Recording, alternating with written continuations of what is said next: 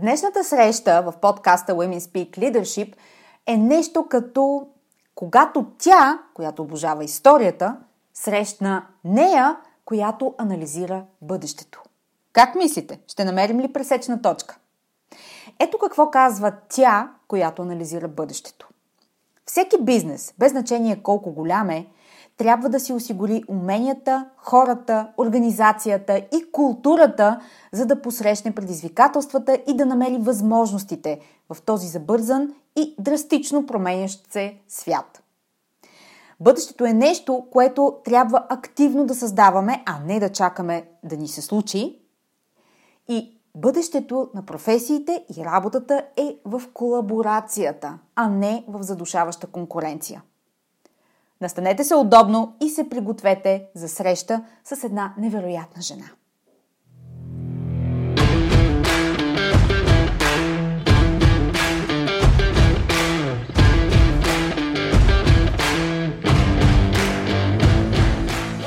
Добре дошли в Women Speak Leadership, подкастът посветен на жените лидери в корпоративния мениджмънт и бизнеса. Аз съм Анета Сабова, основател на медийно-консултантска компания Успешни жени. Аз съм екзекютив консултант по темите на женското лидерство, лектор на авторитетни сцени като TED Women и автор на книгата «Жената, която създадох – личният път на женското лидерство». Подкастът е мястото, където ще ви срещна с едни от най-забележителните, авторитетни и утвърдили се в бизнеса жени – мениджъри, собственици и ръководители, лидери, които играят във висша лига всеки ден.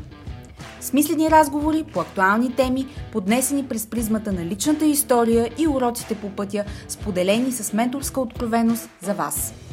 Слушайте нашите мастер-класове тук в подкаста и станете част от вътрешния кръг от елитни жени-професионалисти и лидери на нашето утре. Женската сила в бизнеса е в лидерството, така че да започваме!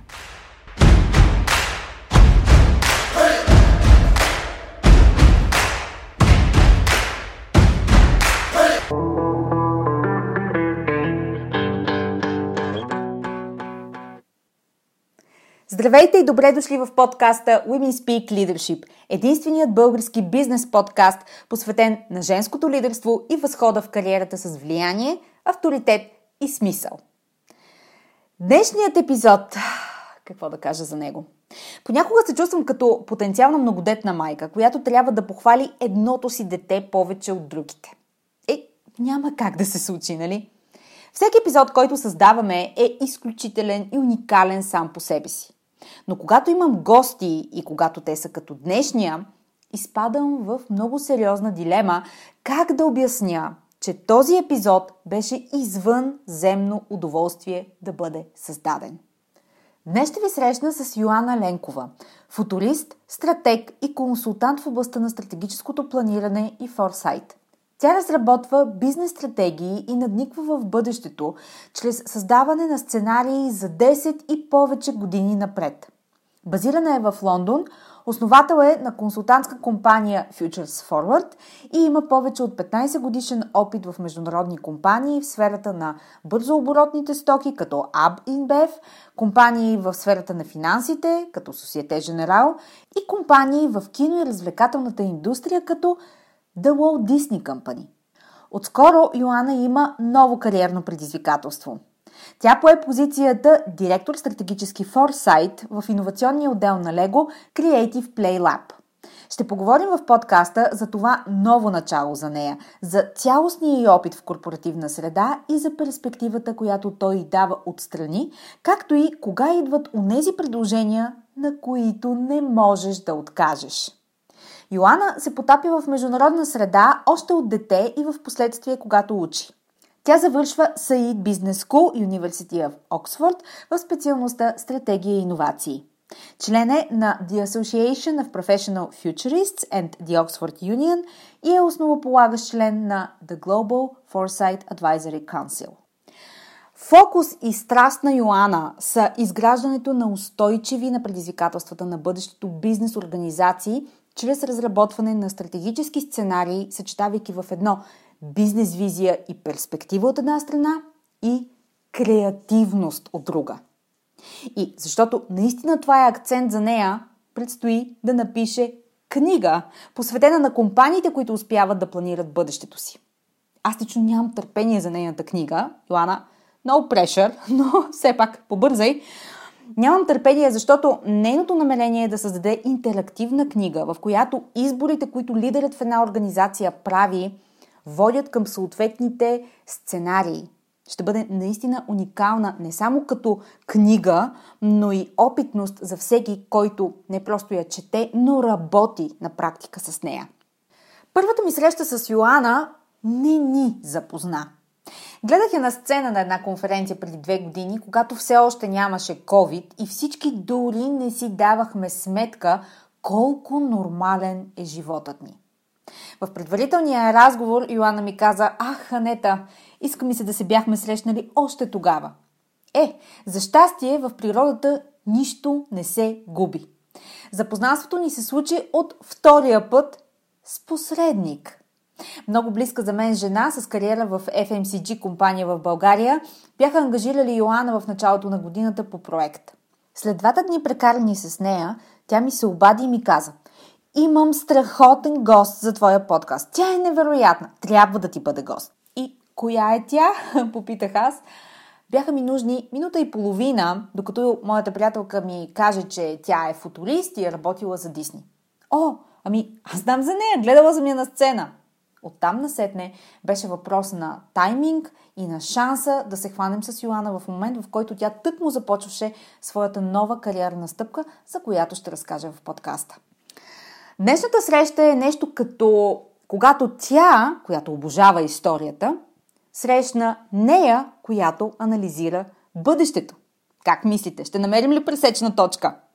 За да ви улесня в отговора, непременно изслушайте соло епизода, с който започнах годината, епизод шейсет и седем, свободата да избираш своето ново начало. Мисля, че ще се насочите доста бързо в отговора. И така, време е за среща с бъдещето. Йоана Ленкова в Women Speak Leadership.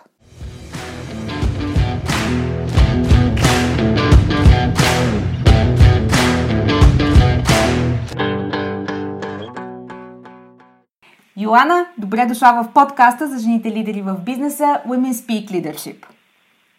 Здравей, Анета, много ми е приятно да съм, да съм с теб и очаквах с нетърпение този разговор.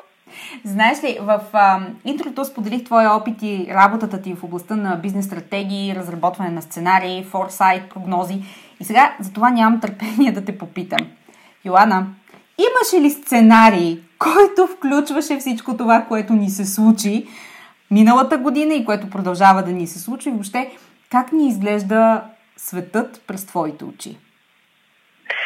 Ами, знаеш ли, когато пишех сценарий преди, може би около две години, си мислех, мислех си по въпроса, че е вероятно да се появят нови вируси, които обаче в, нали, в моите сценарии по-скоро бяха провокирани от климатичните промени. И може би не очаквах да се случат толкова скоро. А, но това, което се случи и всичките импликации от това, което се случва и до ден днешен, А, всъщност не е wildcard, не е нещо, което е непредвидимо, не е непредвидимо събитие. И много хора в сферата на футуризма всъщност а, напълно са го предвидели. А, но за съжаление, доста често се случва, а, когато не можем да предвидим нещо с а, сто процента точност, а, се случва така, че ние м, дори да имаме информацията, дори да предполагаме, че е възможно, не искаме да чуем и да повярваме, защото ни се струва, струва като нещо толкова различно и толкова невероятно. А, и не е, не е част от начина, по който сме живели до момента. А, така че, нали, не можем да наречем а, пандемията а, непредвидимо събитие. То е съществувало в различни сценарии. А, от тук можем да си вземем вече, може би, урок, че м- бъдещето може да... А, да вземе различни форми и че трябва да сме по-отворени и а, да вярваме и в по-невероятното, защото не винаги утре ще бъде като вчера. А, относно какъв е светът днес пред моите очи, много ми се иска да имам по-позитивен а, поглед и, и всъщност през моите очи този свят изглежда като един напълно готов свят да построи по-добри системи. с общи усилия.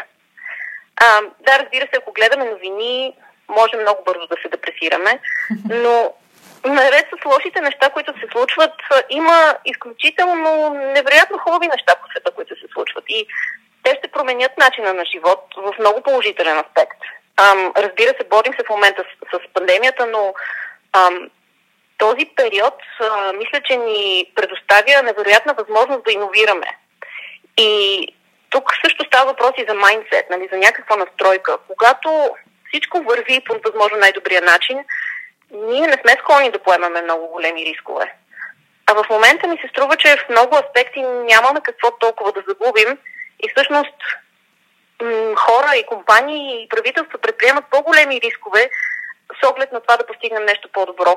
И това е предпоставка за, за иновации. А, мисля си, че старите вярвания и политиките, които са построени около тях, а, просто се разрушават. И това всъщност е хубаво. И знам, че има много хора, които искат да се върнат към предишния живот и към начина, по който сме живяли преди, но ако наистина се замислим, той не е бил толкова устойчив. И аз си мисля, че тази трансформация, която настъпва в момента, може да бъде много положителна. Наистина. Между другото, а, като казваш, предишният ни начин, предишното ни съществуване не беше много устойчиво, трябва да ти кажа, че аз го усещах точно така, особено в последните три-четири години, беше като усещането, като цили, който предстои да се пукне и усещането е много неприятно, защото е напрежение, а, горещина, нали, това усещане, в което във всеки един момент нещо, нещо витае във въздуха, нещо ще се случи във всеки един момент. И поне а, за непросветените, ако мога така да кажа, а, нали, усещането беше водещо за мен и аз а, го наблюдавах а, доста време преди накрая да се случи това, което в крайна сметка не е такъв форс-мажор, доколкото разбирам от това, което казваш. А, сега, трябва да ти кажа, че прочетох в а, една от статиите ти в а, твоя блог въпроси, които поставяш и сега а, ще ги отбележа тези въпроси, защото те ме размислиха много. Първата ми реакция а, към тях беше: о, Йоана, хората не се учат от грешките си, светът след десет години ще е някакъв микс от ужасяващи сценарии на нещо смесено между природни катаклизми, социално напрежение, политическа адженда на различните държави. А, да, въпросите, които ти поставяш, са наистина много важни а, и някои от тях са: как си представяте бъдещето след десет години? Има ли баланс? Това, това е любимия ми въпрос. Има ли баланс между човечеството, технологиите и природата? Успяваме ли всички ние като общество? Работим ли по това да създадем кръгова икономика? А, как се справяме с климатичните промени? Търсим ли само краткосрочни решения? И трябва да ти кажа, че в първи момент наистина бях много песимистична, когато прочетох, когато ти ме провокира с тези въпроси. Следващата ми мисъл, вторичната, беше: е добре, от друга страна сме свидетели на, точно в момента, на иновации, постижения в науката, в технологията. Виждаме, нали, силата на общността, на колектива, която се възобновява. Компаниите все повече се стремят към устойчивост в различни направления.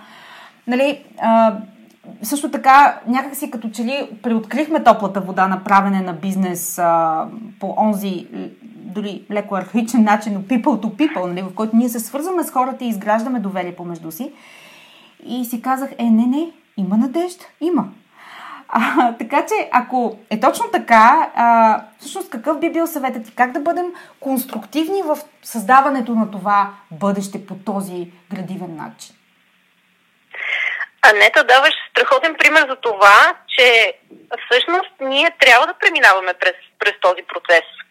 Ам, трябва да се откъсваме от ежедневието и трябва да се интересуваме от това, което се случва по света, да реагираме емоционално, а, а след това и рационално. И всъщност да отделим време да анализираме до какво определени събития днес биха могли да доведат в бъдеще. И може би не е толкова лошо, че се стряскаме от бъдещето. Ам, ние като футуристи казваме, че няма едно бъдеще. Говорим за бъдещето в множествено число. Тоест има различни вариации на бъдещето, които биха могли да се случат. И към какво бъдеще се стремим, а, какво бъдеще ще постигнем, зависи от всеки един от нас. М- така че Хубаво е, че се стряскаме от бъдещето, ам, защото аз тая надежда, че това би ни провокирало да запретнем ръкави и да се борим за по-добро такова. Ам, много често ние сме а, в някакъв цикъл, в който просто рутината и краткосрочните планове, някакси завъртаме се в някакъв такъв цикъл и, и всъщност оставаме пасивни и оставяме бъдещето просто да ни върхлети, да ни се случи. А, ако някой сега слуша и си мисли, че тя самата не може да промени нищо, а нека да напомня, че има много примери за, за големи промени в световен мащаб, които са предизвикани от един единствен човек. А, арабската пролет, например, която е изключително тъжна история, как, нали, шокираща, как, а, как започва всъщност от един уличен търговец. А, имаме Грета, шестнайсет годишно момиче, което оказва огромно влияние върху движението за борба да. а, с климатичните промени. И дори и да мислим и в по-малък мащаб, ние самите трябва да знаем, да се чувстваме а, empowered, нали, да имаме да. силата, да знаем, че можем да, да, да направим някаква промяна и че всъщност сме отговорни. А, не само за нашето бъдеще, но и за това на обществото, в което живеем.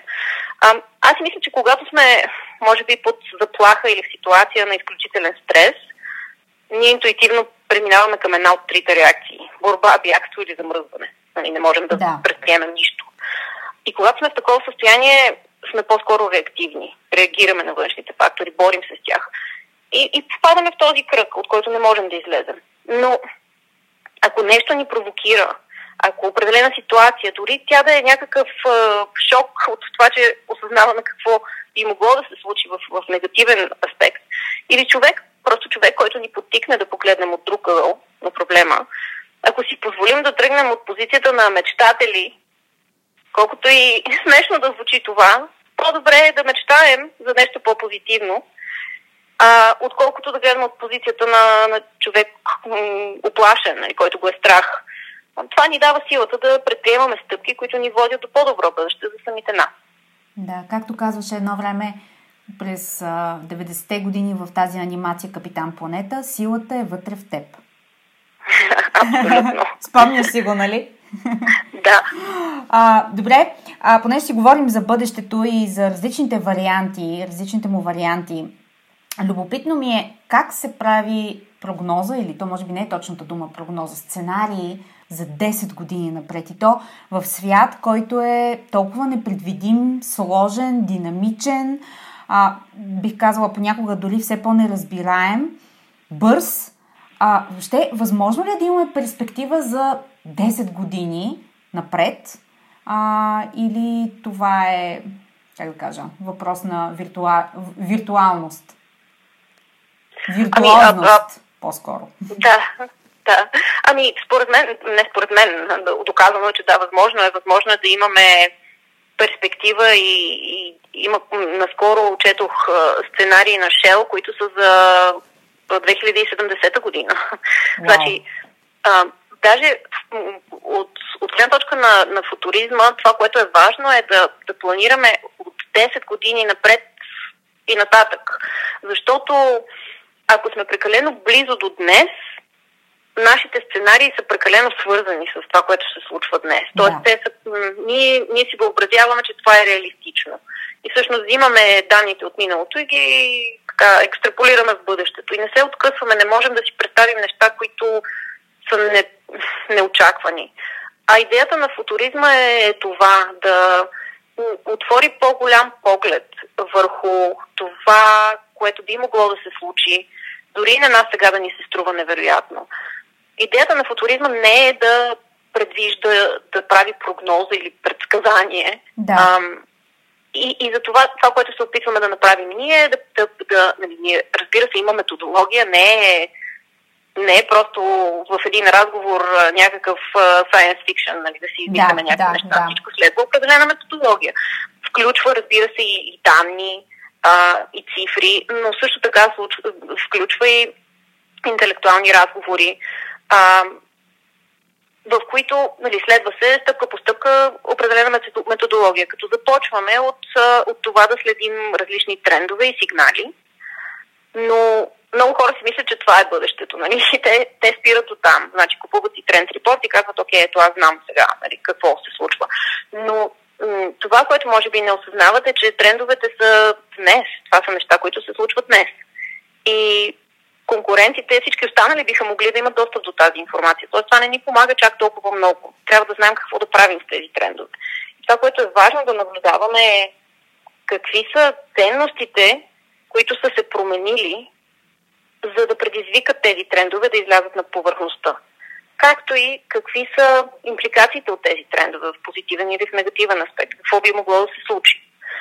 А, и това, разбира се, първата стъпка. Нали? Най, може би най-така известния резултат от футуризма, това са сценариите. Но има доста а, предварителни стъпки, за да стигнем до сценариите, които също могат да ни дадат достатъчно добра информация, която да информира стратегията ни или да, да ни помогне да вземем решение. Uh-huh. А, това, което се случва, защото нали, моят бекграунд е извън от света на класическата стратегия, а, повечето компании правят линейно планиране. И те го базират върху данни от миналото. Най-често и много малко такива неща, които са неизмерими, като например какво би се случило, ако тези три, три тренда се сблъскат. И когато екстраполираме данните от миналото в бъдещето, създаваме така нареченото официално бъдеще, което ни кара да се чувстваме много сигурни. И това често е предизвикано от, може би породено от а, така... А, необходимостта на финансовите пазари, нали, да има някаква сигурност, предвидимост и така нататък. Но много често сме ставали свидетели на това, как всъщност след това трябва да, да правим recovery план, нали, планове, за да, да достигнем до, до определения резултат. И, и в толкова динамичен свят не можем да разчитаме на този тип планиране. И всъщност видяхме какво се случи със света в последната година. А просто проблемите, с които се сблъскваме днес, са доста по-комплексни, така наречените wicked problems. Проблеми, които нямат лесно едностранно решение, защото ако се опитаме да подходим ам, към решаването на част от тях, усложняваме друга част и правим всъщност ситуацията по, по-лоша. Имаме нужда от някакси по-системен подход, от по-широк поглед върху това какво би могло да се случи в бъдещето. И всъщност стратегически форсайт и футуризъм а, така, добавя тази информация към и подпомага класическото планиране. А кои са трендовете, които ти следиш днес и които ще следиш в идните години, като си говорим за трендове? Те са, те са много. Аз следя трендове от много различни сфери. А, важно е да има разнообразие на, на сферите, а, защото всичко е взаимосвързано. А, да речем, ако работи в сферата на технологиите или има така натурално, натурален интерес към една сфера или друга. Аз, аз а, проактивно се опитвам да чета mm-hmm. в, в други сфери също така. А, начинът, по който аз оперирам и много от футури, фут, другите футуристи го правят е, следят трендове в социалната, технологична, икономическа, политическа и сферата на околната среда. И разбира се, най-честите въпроси, които ми се задават и сега всички искат да знаят кога ще свърши пандемията. Ще се преборим ли с нея? Какво ще стане с икономиката? Ще продължим ли да работим от вкъщи? Кога ще можем да пътуваме? Ще можем ли да имаме същите социални контакти, както преди?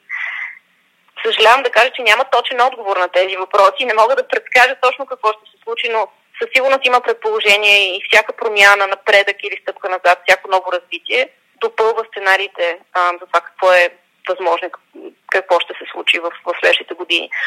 М- като пример мога да кажа, че знаем, че този вирус се опитва да оцелее и просто трябва да, да сме сигурни, че а, населението получава имунитет а, сравнително бързо, за да, нали, ако се забавим с вакцинацията, не спазваме а, мерките, има по-голям шанс да излязат нови варианти и справянето да е по-трудно. А, наскоро четох статия за, за това, че следващите десет години а, в икономически план биха могли да бъдат доста трудни.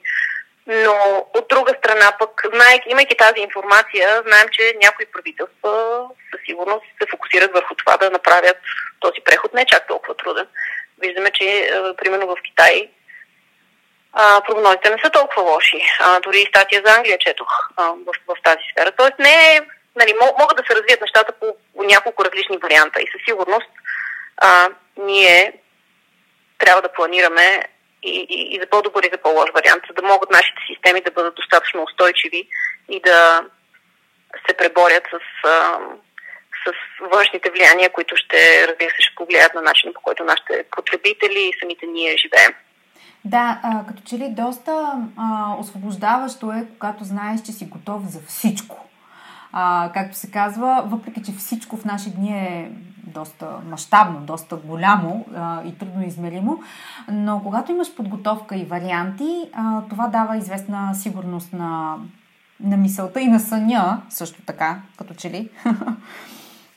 Добре, а, искам да се опитаме да канализираме най-важното, защото а, сега ще спасяваме света с теб. И, и искам да сме ултра полезни и практични за бизнеса, правителствата, обществата и за отделния аз, за отдел, отделния човек. Какво трябва да знаем от тук насетне? Да почнем с бизнеса. Кои ще са успешните компании на бъдещето? В смисъл, върху какво трябва да се фокусира една компания днес, за да може след десет, след петдесет години отново да си говорим за нея и тя да е бизнес кейс в Харвард, да кажем. Искам, искам само да кажа тук, че а, задаваш страхотни въпроси и някакси запалваш нещо вътре в мен. Просто може би защото това е нещо, което е интересно за мен. Разбира се, с това се занимавам, но въпросите са провокативни и, и ми дават поле за... не да знам, да мисля по по-различен начин.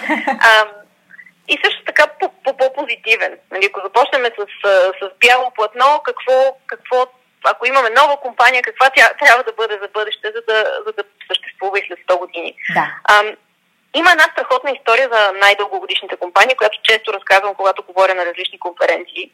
И ще разкажа и тук, защото ам, според мен е интересна, важна и, и дава практични съвети. Ам, значи през осемдесетте години Ари де Гюс, който ръководи отдела по планиране на сценарии в Shell, аз споменах Shell и по-рано, но тя е една от най-известните компании, които използват стратегически форсайт и, и планиране на сценарии. А, да, той решава да потърси компании, които са по-стари от Shell. А, тя в момента тогава наближава сто годишнината си. И всъщност той и неговия екип откриват около трийсет такива компании, като най-старите са Sumitomo Corporation, която е създадена в Япония през хиляда петстотин и деветдесета година, и Stora Enso, която е основана през хиляда деветстотин осемдесет и осма година, шведска компания. И тези компании съществуват до ден днешен и даже имах честта да говоря на една конференция в а, финландска конференция минали октомври, на която представител на Stora Enso също говореше и всъщност а, неговата презентация беше а, така се въртеше около това как те иновират. Та, тези компании са преминали през всички разтърсващи събития на средновековието, две световни войни, индустриална революция и така нататък. Да. И не само съществуват днес, но са и успешни. И разбира се, те са променили, нали, основния им бизнес е различен а, под една форма или друга днес. Имало и различни промени през тези стотици години, през които те съществуват, но те са оцеляли. И всъщност това, което екипа на Ари де Гюс открива, са четири основни черти на успешните дългогодишни компании. Първата е, че компаниите трябва да са наясно с идентичността си. Тоест, да знаят за какво се борят и в, в кои полета няма да навлизат. А, втората е чувствителност към външния свят. Третата е да имат висок толеранс към нови идеи. И четвъртата е да бъдат сравнително консервативни в, в финансите си. Като първите три черти са също и черти на стратегически форсайт и на футуризъм. А, като това, което следя в момента, може би като по-практичен отговор а, и, и по-съвременен, а, е как компаниите променят своите бизнес модели днес, за да станат по-устойчиви и да подхождат с грижа за хората и за планетата. Има много голям обрат, който се случва в момента и наистина, нали, независимо от а, м, нещата, които са негативни, които се случват в, в, в света в момента, е изключително интересно време да се наблюдават тези, тези промени. И в света на бизнеса до сега компаниите са обслужвали финансовите интереси на акционерите си, да. Което понякога означава да се вземат краткосрочни решения, те са в ущърб на природата или благосъстоянието на хората. А, а сега нещата са, започват да стават много по-различни и много по-интересни. И виждаме как потребителите изискват от компаниите те да допринасят за благосъстоянието на природата и на обществото. И честно казано, тези усилия, които се полагат за Си Ес Ар, изобщо не са достатъчни, нали, за, за корпоративна социална отговорност. Защото това, което се случва е, че ако в самата цел на компанията не е включен, включено решението на проблем, а, а, а използваме Си Ес Ар като способ да да, да знам, да поправиме проблем, който сме направили или сме допринесли за него, mm-hmm, да. Просто това вече не е приемливо. И преди около петдесет години Милтън Фридман прави, нали, изказването и пише, пише доктрината, а, че основната цел на бизнеса е да носи приходи на акционерите. А, това е доста у- устаряло виждане. А много от компаниите са до известна степен фокусирани в- върху това. Не до известна степен. Нали? В целите на всяка компания да, да прави пари, разбира се. Но не и на всяка цена. Т.е. вече се обръща внимание на, на, да. на методите, на начина, да, по който да. се случва това. И, и всъщност през две хиляди и деветнадесета година се пренаписва целта, каква би трябвало да е целта на бизнеса. И а, всъщност целта на бизнеса вече не е да максимизира печалби, а по-скоро да създаде а, някаква ценност на всичките заинтересовани страни. Да създаде нещо, някакъв принос да има към всички заинтересовани да. страни. И даже ако отиде малко по-далеч, целта трябва да бъде да се създадат успешни решения на проблеми, с които се сблъскваме като общество, като хора, като планета. И компанията да го прави по начин, по който това е печелившо за нея. А не да печели от създаването на проблеми за хората и планетата. Така че е, е наистина много интересно как компаниите ще подходят от тук нататък. Със, със сигурност това е главната насока, към която трябва да работят. Мисля, и разбира се, футуризма изнява. И разбира се, футуризма идва в помощ, защото той може да предостави нови възможности, нови полета, нови идеи, как да се случи това. Мисля, че това ще бъде много важно за компаниите, защото няма да имат избор. Те няма да могат да генерират печалба, ако не оставят смислен принос за обществата, благосъстоянието на хората, природата, а, тъй като самите общества се променят, нали така? Абсолютно съм съгласна, да. Добре, Йоана, а, много ми е важен следващия въпрос. Понеже България а, е изборна година, а, април месец предстоят първите за годината избори, избор за ново правителство. А, като че ли в правителствения сектор промените най-трудно а, се случват. А, кажи ми, ако ти беше кандидат за премиер на България а, и... Нали, сценарий, който ми се иска да можеше да се случи, спечелеше изборите. Откъде щеше да започнеш? С кои са най-важните акценти, с които бъдещото правителство на България трябва да започне, започне а, за да случи промени важни за страната? Ми, обожавам този въпрос. Даже ме мотивираш и смятам, че може би трябва да си поговорим за, за, за, за наистина за сбъдване на нещо такова. Това нали, е сценарий, нали? Който може да се случи. Нали, нали? Аз Аз си мисля, че има изключително голяма, а, голям глад в момента, голяма жажда за, а, за нови лица в политиката в България, които да, да дадат надежда да, да бъдат сравнително млади, образовани, с опит от различни сфери, нали, да има разнообразие някакво. А, със сигурност би, нали, такива хора биха били успешни. А, Много ми харесва този въпрос, защото пак поставяш ми предизвикателство, защото аз не съм политик. И това ми позволява да мечтая. Mm-hmm. И, и, и понякога е, точно това има нужда една сфера. Някой, който може да погледне проблема от, друг, от друга гледна точка. С, с, с, нови, с нов поглед. А, също така искам да вметна тук, че наблюдаваме тенденция, в която жени лидери постигат много по-добри резултати в политиката от, а, от някои мъже. Mm-hmm. И разбира се, примери като а, министър-председателят на Нова Зеландия, Финландия, Германия.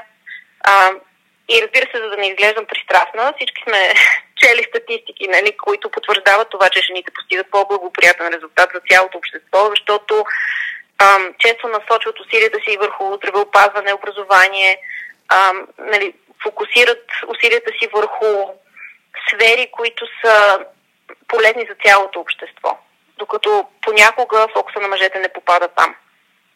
А, далеч съм от мисълта, нали, да сравнявам мъже и жени. А, аз мятам, че всички трябва да работим заедно и, нали, мъжете са важен фактор върху това да бъдат шампиони на жените, както и обратното. Трябва да има разнообразие и, и да, бъде, да има различни представители в, в едно правителство. Но аз бих подходила така, както съм подхождала към правенето на, да речем, стратегия в Дисни или в някоя от консултантската си дейност за клиенти от различни индустрии. Бих започнала с това да определя какви са външните влияния и, и на база на това какво правим днес, към какви сценарии сме тръгнали сега. И след това бих избрала идеалното бъдеще и бих направила така наречения беккастинг, да проследим главните стъпки от бъдещето към днес, които трябва да се случат и да станат истина, за да достигнем това бъдеще. А, със сигурност бих направила това с екип от хора от най-различен а, происход, най-различен бекграунд. Бих включила възможно най-разнообразни представители на българското общество, защото смятам, че е, това абсолютно не е, не е така в момента. А, а пък е много важно да разбера какво е важно за тях, да почерпя идеи от тях. Ако сме едни и същи, една и съща група, ще родим едни и същи идеи. И това не е иновативно. И може би това, което бих искала да направя, да включи и деца. А, наблюдаваме такава тенденция, в която децата имат много, нали, стават доста, доста важни лидери. Това са хората, които, за които, на които ще живеят в бъдещето. Тоест, важно е да се чуе техния глас. Даже има термин, а, който е future holders, нали, future stakeholders. Да, това да, са да. заинтересованите страни на бъдещето. А, и знаеш ли, наскоро прочетох прогнози за България след десет години. Работих по един проект за, за българска компания. Това, което видях, а, е като прогноза, че населението ни ще намалее с осем процента след десет години. Това са половин милион хора, най-вече от възрастова група двайсет и девет до четирийсет и пет. И съвсем искрено си признавам, че ме просълзи и това. Нали, имах същата реакция, която ти имаше, може би, когато си чела статията. Изключително много ме заболя и започна да си задавам въпроси. Искам да знам какво се прави, за да сме сигурни, че възрастните хора ще получат пенсия след десет години, че младите няма да бягат по света, а напротив ще се завръщат. И знам, че може би звучи лицемерно, защото аз самата съм от тези избягалите, тези, които се трудят на друго място. Но бих искала да има неща, които да ме накарат да се върна.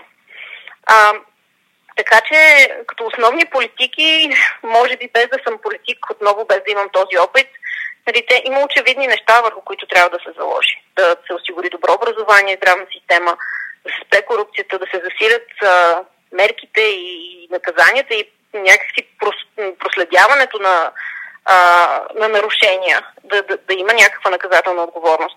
А, защото... Не да знам. Мисля си, че нали, не можем да очакваме всичко от правителството. Трябва да има и а, някаква така социална, нали, самото общество да, да се старае да промени начина си на, на живот. Да.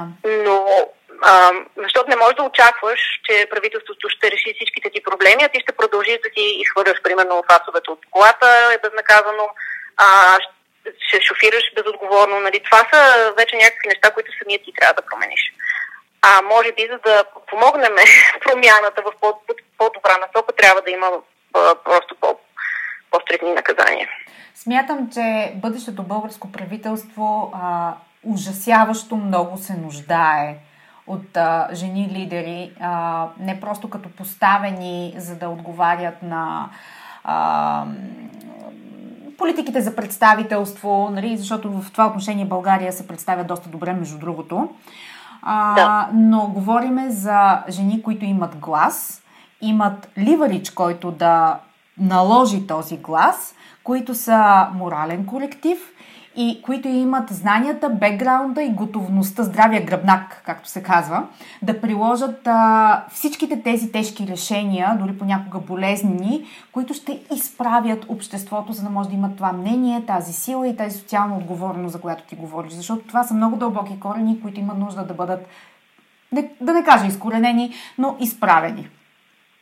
Абсолютно. И даже аз а, съм предлагала моите услуги, моите знания и моята подкрепа на правителството. Тоест, ако има хора, които могат да допринесат по някакъв начин, мисля, че, че много от, от нас биха били окей okay с това да, да, да предоставят някакво време, ам, за, да, за да подпомогнат това. Всички ние искаме да видим една по-добра България. Така, сега ще продължим с подкаста, а, а този разговор ще си го запазим за теб, с теб а, да. офлайн, защото мисля, че можем да си кажем много за, а, за него. Добре, продължаваме натам. А, добре, и понеже си говорихме за, а, за държавата, за бъдещото българско правителство, за бизнесите, да слезем сега на ниво отделния човек, защото в крайна сметка всеки от нас е сам със себе си а, в а, определена част от денонощието. Сега, какво иска всеки един човек? Иска да е здрав и иска да е щастлив. А, щастието е много субективно понятие, абсолютно индивидуално, но ако има нещо, което прави отделния индивид щастлив и пътят, по който да стигне а, до това лично свое щастие, какво би препоръчала ти? Ами аз си мисля, че това е много, много труден въпрос и да, права си доста индивидуално, а, но може би човек трябва да започне от това, че трябва да опознае себе си, а, да разбере защо реагира по определен начин, да промени това, което не харесва, да разбере какво го прави щастлив и да се бори за него. А, според мен е м- трудно да се достигне пълно щастие. А, ние винаги искаме нещо повече, искаме да се развиваме, да научим нещо ново, да постигаме нови а, неща, да покоряваме нови върхове. А, но може би това, което е важно и на това, което трябва да обръщаме внимание, е да, да намираме време, за да спрем и да се наслаждаваме на моментите на щастие. Може би в това се крие тайната. Може би никога няма да сме постоянно щастливи, но е важно да отделяме внимание, да отпразнуваме малките победи и да изпитаме малките моменти на щастие. Да, защото като че ли, докато бързаме да гоним всяка следваща цел, забравяме да отбележим тези моменти, за които ти говориш, а тя ги има. И когато започнем да ги, отбеле... да ги отбелязваме и да ги забелязваме, а, като че ли това е моментът, в който осъзнаваме, че всъщност сме щастливи, всъщност животът е хубав а, и а, даваме си сметка за, за тези, тези неща, нали така? Да, да. И аз си мисля, че е много важна ролята на хората около нас тук, защото а, съдейки от, от себе си, аз самата се уча да така да повярвам, че нали, съм постигнала нещо, да го отпразнувам. На мен ми се струва нормално, но е важно да, да спреш и да за малко да оцениш и да се насладиш на нещо, което си постигнал с много-много труд. И ролята на хората около теб, дали това са ментори или семейството ти, или партньора ти, или приятелите ти, е изключително важна, защото те виждат може би по-реално нещата, които постигаш и ги оценяват. И е хубаво да ти го казват. И аз съм много щастлива, че имам приятели, които ме спират и ми казват, ама наистина това беше супер, ти не осъзнаваш, нали, за теб това е просто нали, част от, от пътя ти. Не считаш, че имаш избор, но а, всъщност това е много хубаво. А, така че и ние може би трябва да, да, да, да вземем а, пример и, и да обръщаме внимание и така да се стараем да правим комплименти на хората, когато виждаме, че те постигат нещо. Ам, може би външното потвърждаване ще помогне за насочим това те да оценят какво са постигнали. Да. Да. Точно а, натам ще насочим вниманието си след малко. Правим кратка пауза и се връщаме, за да си поговорим за теб. Ако сте редовен слушател на подкаста Women Speak Leadership и резонирате с темите в него, ще харесате нюзлетъра Leadership Notes. Ако не сте абонирани за него, силно препоръчвам да го направите на линка в бележките към подкаста. Така ще разберете защо едни от най-талантливите, брилянтни професионалисти и забележителни жени в мениджмънта редовно, тихо и без излишен флъв отварят и четат всеки имейл, който изпращам. Те имат нужда от смислени разговори, перспектива и различна гледна точка към ежедневните реалности на мениджмънта и лидерството. За тях е интригуващо, освобождаващо и обнадеждаващо да намерят конкретика, практичност и насоки за работата си и за себе си лично. И всичко това от някой, който е бил на тяхното място и може да ги разбере. В този нюзлетър периодично споделям забавни behind the scenes, аргументирана лична позиция по въпроси от бизнес средата и ценни насоки, които да приложите незабавно. Абонирайте се и обещавам, това ще са имейлите, които не просто четете, а които чакате с нетърпение.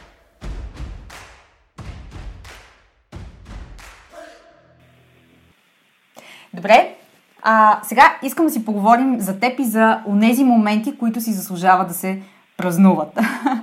А, Йоана, ти имаш много интересен професионален а, път.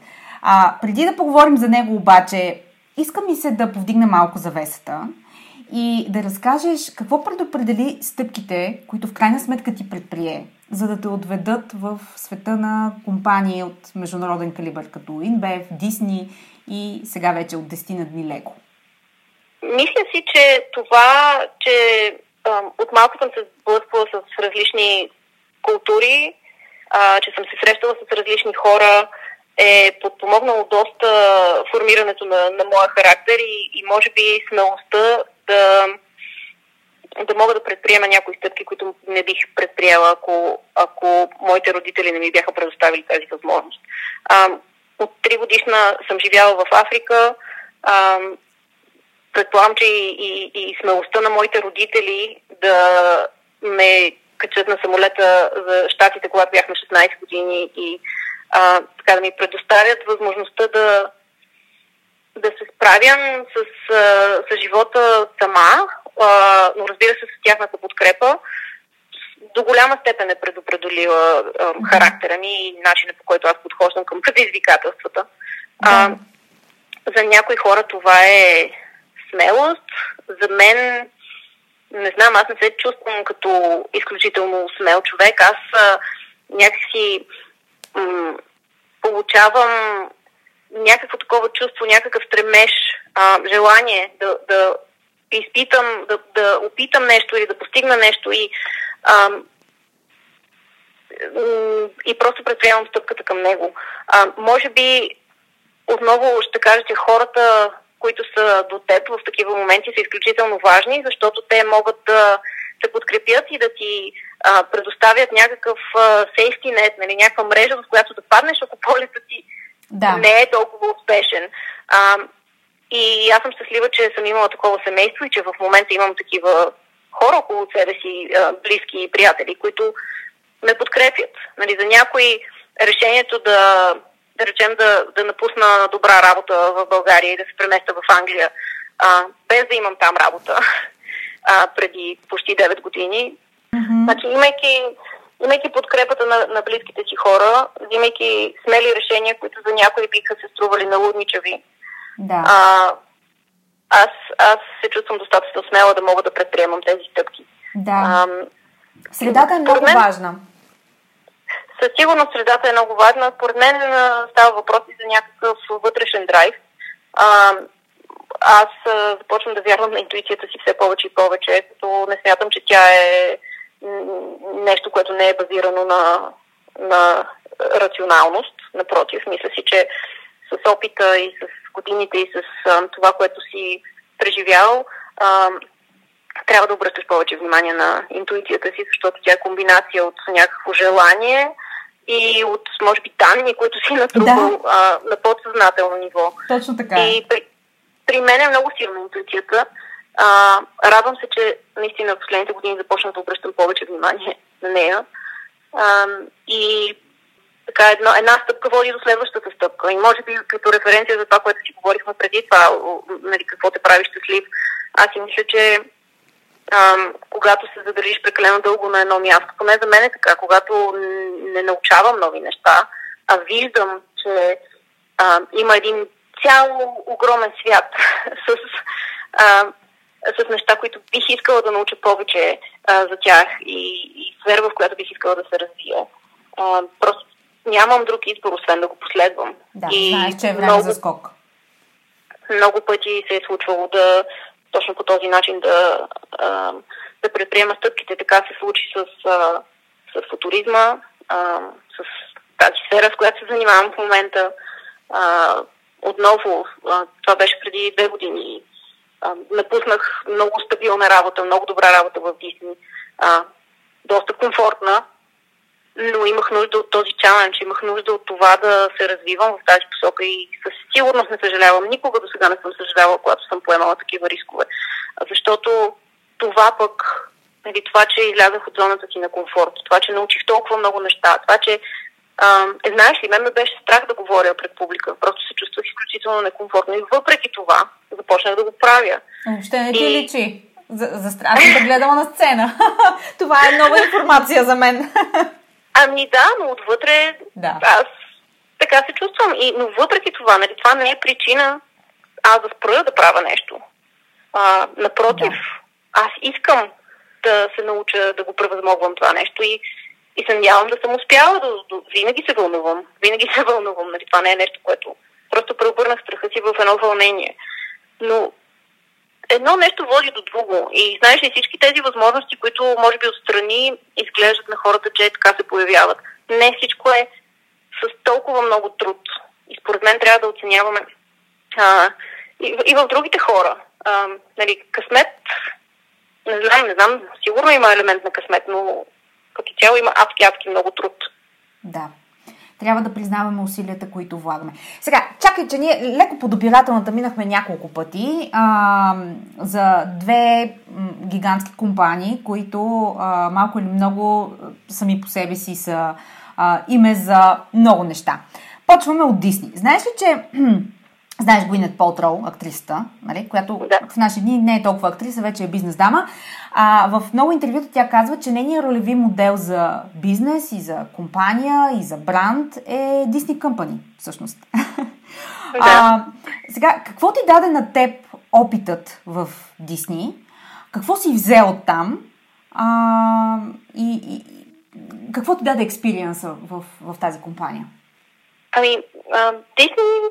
в така по-прагматичен план ми даде платформа и възможност да, да работи в нова индустрия, която е много по-комплексна от е, всички предишни, в които съм работила.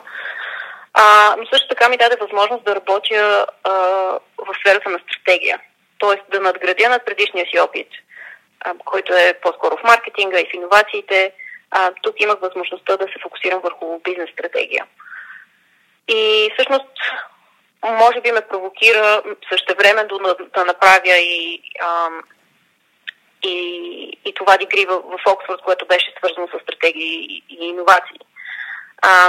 Дисни ми даде също така възможността да, се, да бъда обучена като футурист и запали тази страст до мен. Но може би това, което най-много оценявам, е екипът, който имах, хората, с които се срещнах, а, културата, която тази компания има, а, като работна култура, и менторите, които имах, официални или не, които до ден днешен, а, с които до ден днешен аз поддържам връзка. А, мисля, че ми даде изключително много. А, невероятна компания, за която да работи човек. Мисля си, че чисто на, на лично ниво израснах изключително много в нея, освен на професионално. А какво им помага? Чак сега, понеже Гуин Потрол не ги споделя тези подробности, а на мен ми е важно. А, като маркетолог и стратег, човек, който е бил отвътре, какво всъщност ги прави успешни? Можеш ли да извадиш като сентенция нещото, което прави Дисни Дисни? Ами, мисля си, че а, самият Walt Дисни, всъщност неговата причина за създаването на компанията е да донесе щастие на всяко семейство. Водейки от, нали, това, кое е водещата ти цел на компанията, а, това се инфилтрира в, в начина, по който ти работиш, в взаимоотношенията, във всичко, което правиш. А, това е, нали, така, може би на по-емоционално ниво.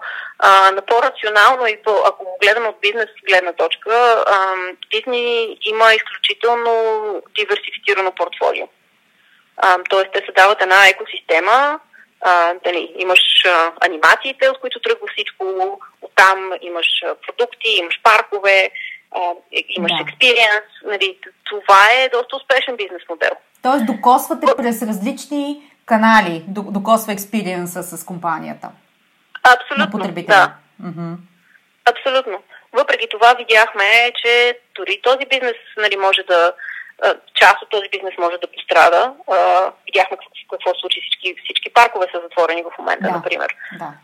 Но пък, тъй като в Дисни мисленето като футурист е доста така добре интегрирано в самата компания, с лансирането на дигиталната платформа Disney Plus, да, всъщност те, те пак са успешни. Да, да. Адаптираха се към средата такава, каквато е а, за нас днес. Да, абсолютно. Добре, а, това беше за Disney. А какво всъщност те изкуши в предложение? Ти разказа за момента, в който си взела решение да излезеш от Disney, да се посветиш на а, ново предизвикателство. Само че съвсем наскоро ти се върна обратно в а, корпоративния свят, ако мога така да кажа, макар че звучи твърде сухарско, особено когато ще говорим за компанията, за която ще си говорим след малко, но кажи ми, какво те изкуши в предложението на Lego като компания и въобще кога идват онези предложения и бизнес възможности, на които не можеш да откажеш? Ами, аз си мисля, че всяко нещо надгражда. А, и в момента, в който си готов, готов тези предложения идват, а, аз започнах свой собствен бизнес, своя консултантска компания Futures Forward преди две години. А, положих изключително много усилия, за да стане този бизнес успешен. А, ти сама знаеш, че това отнема доста време. Mm-hmm. И в момента, в който наистина започнах да виждам резултатите си от а, наистина денонощен труд, се появи предложение, което, на което не можах да устоя, защото а, когато а, а, прочетох а, job description-а, а, когато прочетох обявата за работа, то просто беше написано за мен и, и, и го усетих. Усетих, че е, е важно да, да опитам. Разбира се, пак, нали, това е на интуитивно ниво, но на по-рационално ниво на мен ми се струва, че това предложение, факта, че бях избрана аз от толкова много кандидати а, на такава позиция, за такава компания, това за мен е признание за, за това, което съм успяла да постигна.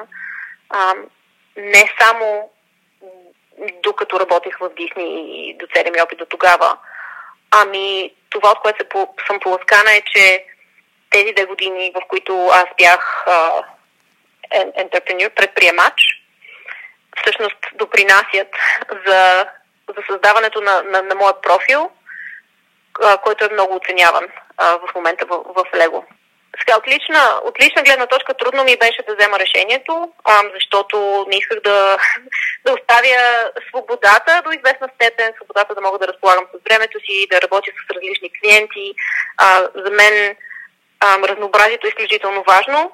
Това научих за себе си в последните години, това да работя върху различни проекти, да се срещна с различни хора. А, но в края на краищата трябва да погледнеш навътре към себе си и да, да помислиш каква е целта ти. И моята цел е за момента, тя разбира се може да се промени, е да допринасям към създаването на по-добър свят а, с съзнанията и с уменията, които аз имам. И в Лего видях възможността да направя това а, чрез по-голяма платформа. Тоест за мен а, образованието, децата, това са важни неща. И ако аз мога да помогна а, в, в, такава, в създаването на по-добра среда, това за мен наклони везните. И, да. и всъщност съм много щастлива, че взех това решение. Да, и Лего като че ви е компания, в която ти можеш да, усъ... да себе осъществиш а, тази своя мисия. Тогава някакси всичко пасва, нали така? Абсолютно, да. И другото, което е интересно е, че наистина много съм впечатлена от а, компании, които гледат по-дългосрочно върху, а, върху тяхното съществуване, иначе имат а, включени в техните цели по... Да. Различни цели. А, а, а Лего е компания, която все още е family owned, т.е. те нямат, нали, акционери. Да. А, така че се надявам това да също да е да позитивно. Наскоро а, имах а, един разговор с друга компания, тук в България представителство, те са германска компания и това, което ми казаха е, ние компанията се създаде преди триста и петдесет години и ние все още сме семейна компания и импакта върху а, морала и а, отношенията вътре в екипите, само заради това, че сме а, семейна компания е много голям. Така че всъщност има значение и аз много се радвам за теб и съм много, много ентусиазирана за твоя път, който започва в Лего. Благодаря ти. А, искам да те попитам, а, говорихме си в предварителния разговор, че всъщност а, а, футуристи, жени а, има много и а, как, как, как е това за теб да имаш тази модерна професия, а, в която всъщност има много жени, А, но ето, аз познавам само теб. Ами, според мен, има, разбира се, има много мъже. В тази професия има и жени. Аз а, съм, съм създала връзки в последните няколко години с, с много от тях. А, за мен е важно да поддържам комуникации с, и с мъжете, и с жените. Аз черпя различни, различно вдъхновение и от, и от двете страни. Надявам се да Да, да се популяризира професията и си мисля, че това, което се случва в момента, някакси ам, със сигурност има по-голямо търсене за, за такъв тип ам, консултанти. Да. Защото когато ситуацията е по-несигурна, тогава хората започват да търсят а, а, методи, а, чрез които да, да контролират ситуацията и всъщност има доста по-голямо търсене. Доколкото разбирам, аз нали, преди десет години или преди петнайсет не съм се занимавала с това нещо, но така като си говоря с колеги, разбирам, че на търсенето на тези тип услуги идва на вълни и когато има криза, тогава всъщност се увеличава то. А, но понеже самото мислене на футуристите е по-отворено, понеже самите те проповядват това, че трябва да имаме различни мнения, да не попадаме в груптинг, нали, да си а, сами да си потвърждаваме това, в което вярваме. Може би за това има такова разнообразие на, на хора, може би за това има по-голямо равенство между мъже и жени. Аз лично не съм забелязала да има... Да. А, може, може би аз не го забелязвам, но не съм забелязала. Мисля, че има еднакво уважение към, към, има към мъже и към жени. И това, което е интересно при футуризма и при тази професия, е, че хората по принцип имат и, и друг, друг тип опит. Тоест аз идвам, да речем, от стратегически опит и с опит от маркетинга. Ам, имам една колежка, която е базирана в, в Щатите и всъщност е много, много интересно. Много, много бързо ам, се сработихме, никога не сме се виждали на живо. А, тя преподава в университета в, в Хюстън и е писател. И всъщност на първия разговор, който, в който се запознахме, а, решихме да направим а, статия двете заедно. И продължаваме да работим заедно. Това беше лятото. А, публикувахме статията и продължаваме да работим. Има много голяма подкрепа и от мъже, и от жени футуристи. Mm-hmm. Така че радвам се, че радвам се, че така и се надявам да се чува за все повече и повече от нас. А, със сигурност, защото, както каза, вълната е такава, че имаме нужда да имаме поне частично поглед върху материята, с която вие работите. И накрая на нашия разговор, какъв съвет би дала на жените с лидерски роли в компаниите и организациите, особено сега в а, динамичните условия, в които им се налага да навигират екипи, проекти, а, сбъдвания на, на, на тези проекти? Ами, ако бих могла да си позволя да дам някакъв съвет, то би бил да се обградят различни от тях хора, а, да бъдат шампиони една на друга, да, да подпомагат другите жени и не само, да имат ментори и те да бъдат ментори и на мъже, и на жени.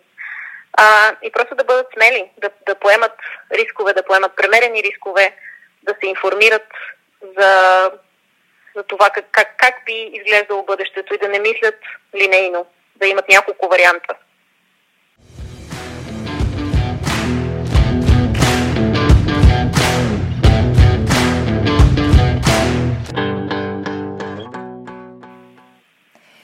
Добре, и така, Rapid Fire Questions. Готова ли, готова ли си? Готова съм. Каква е твоята дума за две хиляди двайсет и първа година? Ами бих казала смелост. Какво ще си вземеш от миналата година, двайсета, и ще го пренесеш като навик за себе си или нещо, което ти върши работа от тук насетне? Осъзнаването колко важно е а, семейството и връзката с другите хора. две хиляди и двадесета година с всичките си предизвикателства показа, че а, инвестицията в тези взаимоотношения е много-много важна. Да, като че ли всички се събудихме за това. А, Йоана, как си почива един футурист? Ами, това, което най-много обичам да правя е да плувам. Това ми доставя страхотно удоволствие. Водата е моята медитация. На какво си изключително благодарна? За това, че не ме е страх да се хвърля в дълбокото, да експериментирам. И на финала, коя е книгата, която ти препрочиташ и винаги намираш нещо ново за себе си в нея? Много ми е трудно да се спра само на една, но това, което мога да кажа е, че предпочитам да се вдъхновявам от книги, които не са бизнес-ориентирани. И, и затова някои от моите любими са Параграф двадесет и две, Шогун, а, Моята баба се извинява и ти изпраща много поздрави. Това са книги, които провокират друг тип мислене, дават ни а, така друг поглед върху нещата и, и вдъхновение. А, Йоана, този разговор беше, а, какво да кажа, напоителен, съдържателен, зареждащ. Ще ми се да продължим с втора, трета и пета серия. Една такава поредица, един сиквенс да направим на, на срещите ни, защото мисля, че тази година ще имаме нужда много от а, хора като теб, които имат визията, държат визията, имат погледа, перспективата. Всички имаме нужда много повече от това. А, аз за себе си а, съм избрала тази година да чета необичайни неща, неща с които дори не съм съгласна, а, за да разширя перспективата си за това, което мога да виждам а, напред. А, добре ли съм се ориентирала според теб? Абсолютно. Тази а, със сигурност бих искала да продължим разговорите си и може би ще успея да те направя футурист. Има със сигурност мисленето. Благодаря ти много, поддавам се а, на, на обучение, трябва да ти кажа. Йоана, благодаря ти много, че беше гост в подкаста. За мен беше огромна чест. За мен също. Много ти благодаря и с нетърпение очаквам да прочета твоята книга. До скоро. До нови срещи. До скоро.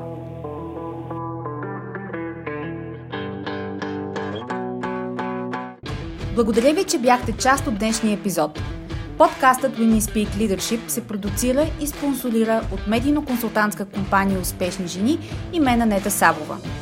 Повече за жените лидери на двадесет и първи век и как да се превърнете в една от тях, можете да разберете като се абонирате за регулярния нюзлетър Leadership Notes и следите личния ми профил в LinkedIn.